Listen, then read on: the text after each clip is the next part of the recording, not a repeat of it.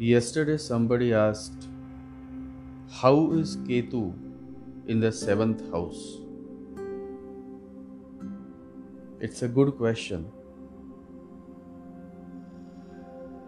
Before we understand what Ketu 7 is, let us first understand the difference between a madman and an enlightened man.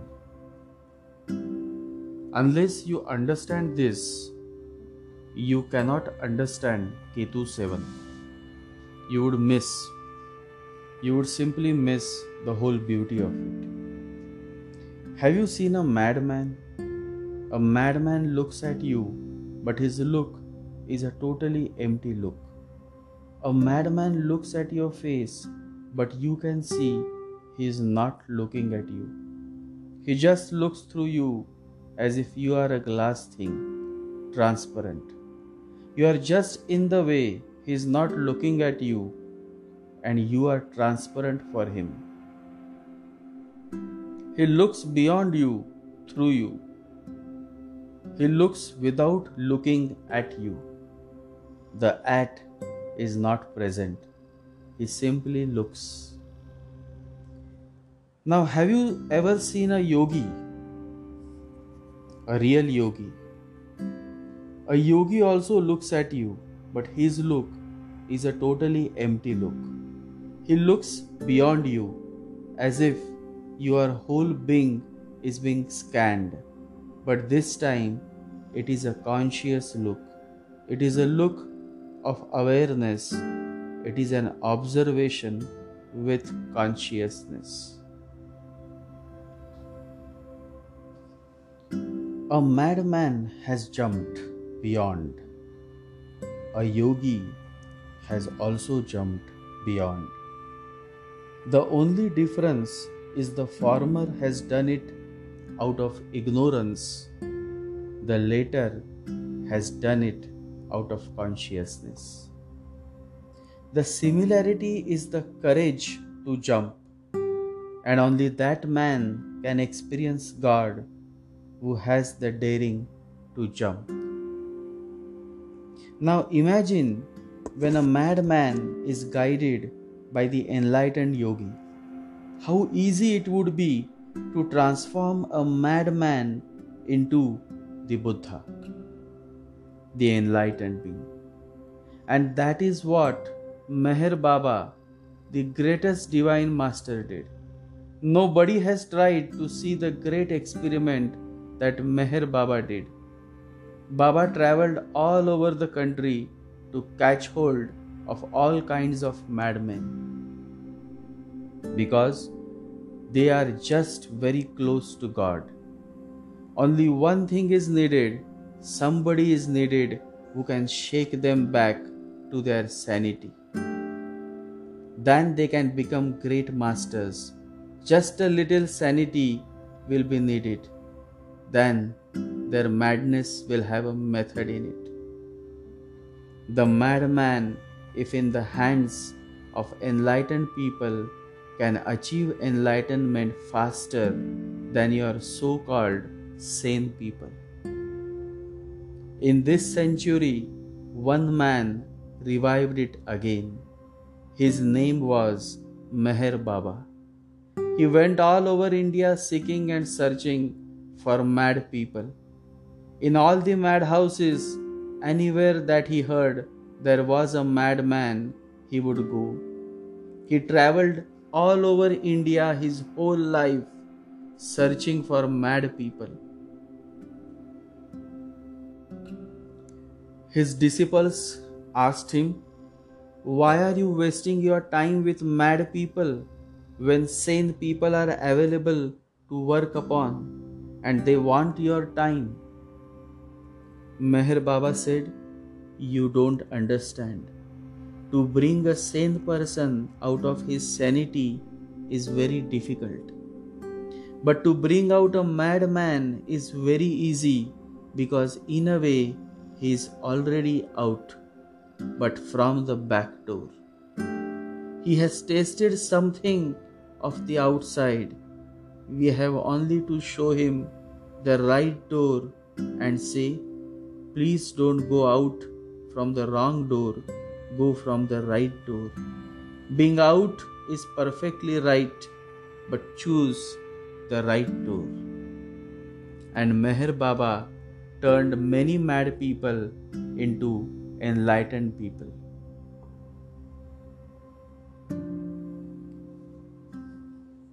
It is a strange world. Here, really great things are never rewarded. Nobody has bothered about Meher Baba. Nobody thought of giving a Nobel Prize to Meher Baba, who really did a miraculous job, and he was the only man after centuries. Great people never expect any rewards, but it is always good to appreciate the great work done by them. So one has to understand that a Ketu 7 person is just like a madman as far as relationship marriage is concerned just a change from ignorance to consciousness, and you see the same madman transforming into a great enlightened being that the world had ever known. You see, that is the whole beauty of Ketu 7. Just a shift from ignorance to consciousness, and you see a madman who otherwise would jump into relationships, marriages without thinking, without putting his consciousness into action, without being bothered of consequences, is now suddenly transforming into an enlightened being who is no more interested in sex, in relationships, in marriage he has been there. He has done that. He has had so much of sexual relationships in the past life that as soon as someone as divine as Meher Baba comes to his life, he is quick to drop everything and just start following him, the Master, experiencing a total transformation inside out.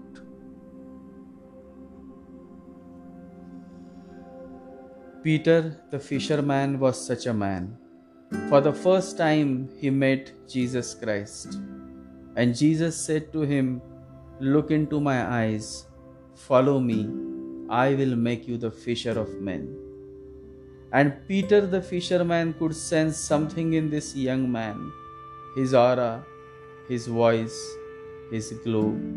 And Peter dropped everything and started following Jesus. No questions were asked, no doubts were raised. Peter simply started following Jesus, and this illiterate fisherman went on to become the greatest saint that the Christians had ever known. Peter the fisherman became Saint Peter. Today, the city of St. Petersburg which is Russia's second largest city, is named after this illiterate fisherman, Peter. Ketu 7 can either lead the native into many wrong relationships or marriages because he or she jumps out of ignorance and not consciousness. Peter the fisherman jumps but not out of ignorance, but out of consciousness. His understanding is so deep. He is such a beautiful man who listens to his heart that he simply jumps in the unknown, but with consciousness and not ignorance.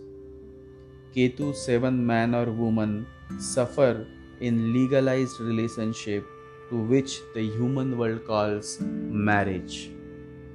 However, as long as the relationship is not legalized, they remain happy as a couple or as lovers.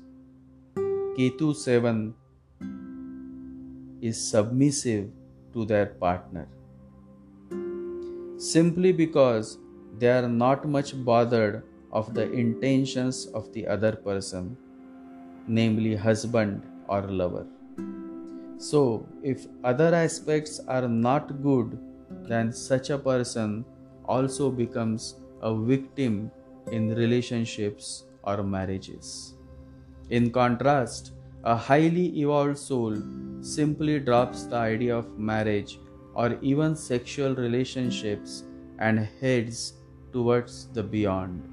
He simply accepts monkhood not by chance but by choice. And so you see many sadhus, sannyasis, or even great yogis with Ketu 7 position, provided other aspects also support their monkhood. One has to see, one has to examine whether the chart is inclined towards extrovert mind, that is Rahu, or introvert mind, that is Ketu. If the inclination is more towards Rahu, then Ketu 7 leads the individual to many miseries, and that is obvious. Whenever you follow Rahu and Ketu, make sure that your life becomes more miserable. Whenever you follow Rahu, Ketu makes sure that your life becomes more miserable. In fact, the native does become miserable. So it depends on whether you are Rahuish or Ketuish. Sexual satisfaction is not derived in totality through Ketu 7 because Ketu at the very high moment of sexual union gives up and so the partner of Ketu 7 often is denied the sexual pleasure. Erection lasts for short time and so sex often becomes a fairy tale that is only imagined but never practiced in reality. If it is a woman, then interest in sex is less, and so the husband is often denied sexual satisfaction. And so many times separation or extramarital affairs happen. So Ketu 7 creates many marriage problems for souls who are not much evolved. A Ketu 7 should never marry a Rahu 7. The honeymoon simply flops. Rahu wants more sex and Ketu is not interested in having more sex. So the combination of Rahu 7 and Ketu 7 is disastrous unless other aspects rush to help.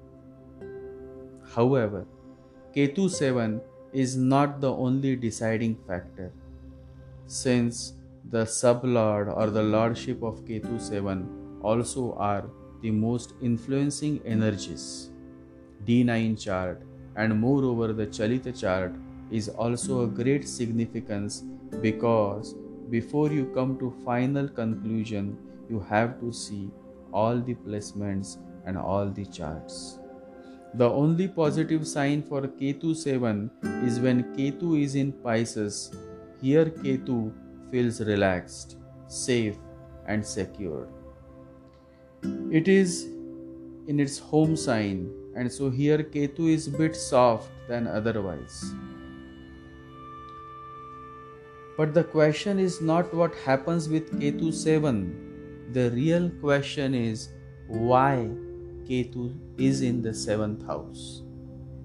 Why Ketu 7?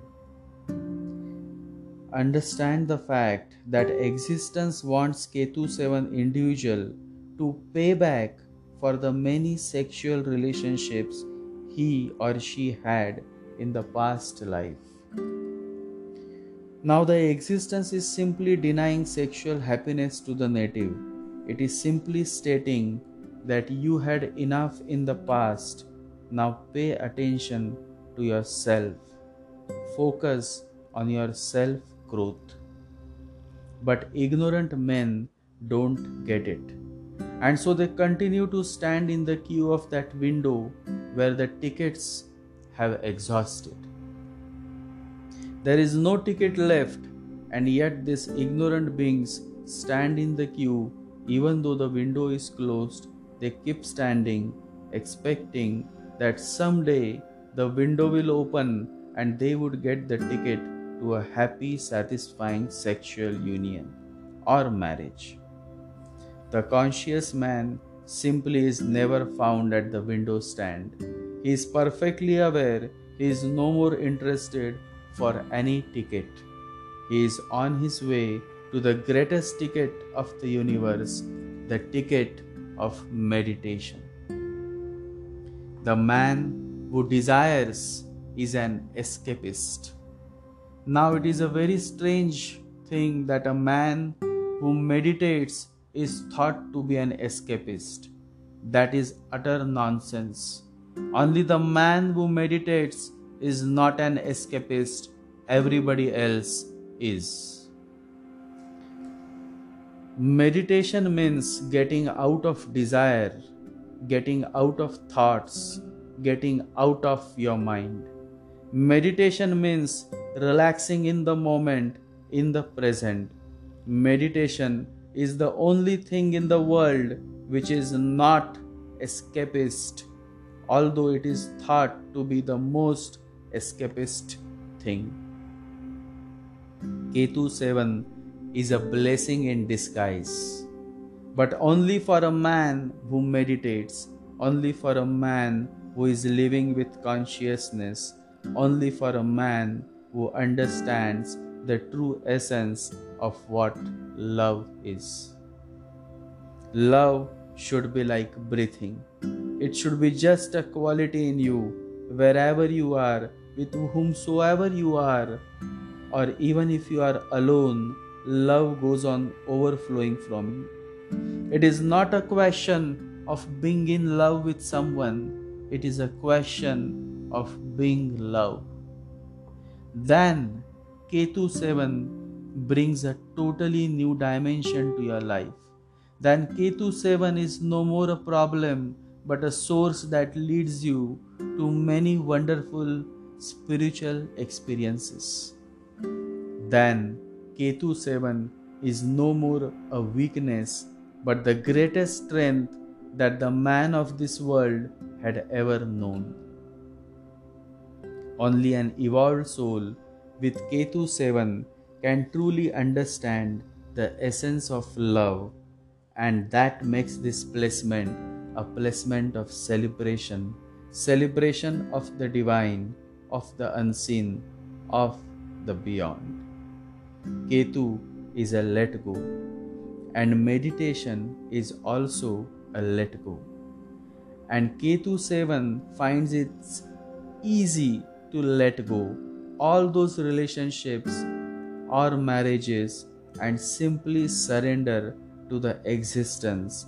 And it is only when you are able to live in total surrender to the existence, to God, that a beautiful life awaits you. The key is to let go. Don't try to force anything. Let life be a deep let go. God opens millions of flowers every day without forcing their buds. When you let go, you create space for something better. Learn to let go. For Ketu 7, the answer to all your miseries related to marriage, relationships, past relationship grudges, is in just two words let go. Meditate.